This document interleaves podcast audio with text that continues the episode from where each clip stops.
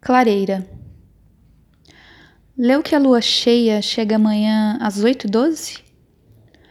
Há movimentos imprevistos que eletrificam a lógica do corpo.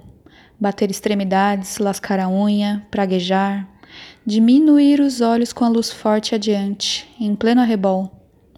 Olhar a própria carne e descobrir estradas, pontes, trilhas nos quadris, mas feitas de sol sulcos que ramificam a pele para caminhos por onde o sangue não caminha.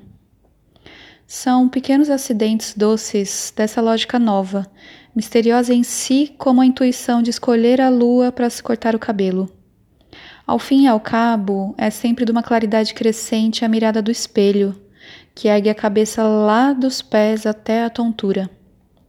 Para acordar um corpo novo, ainda que com borda escura, contorno difuso e miragem para acordar um corpo que, de um alto observatório, seja paisagem.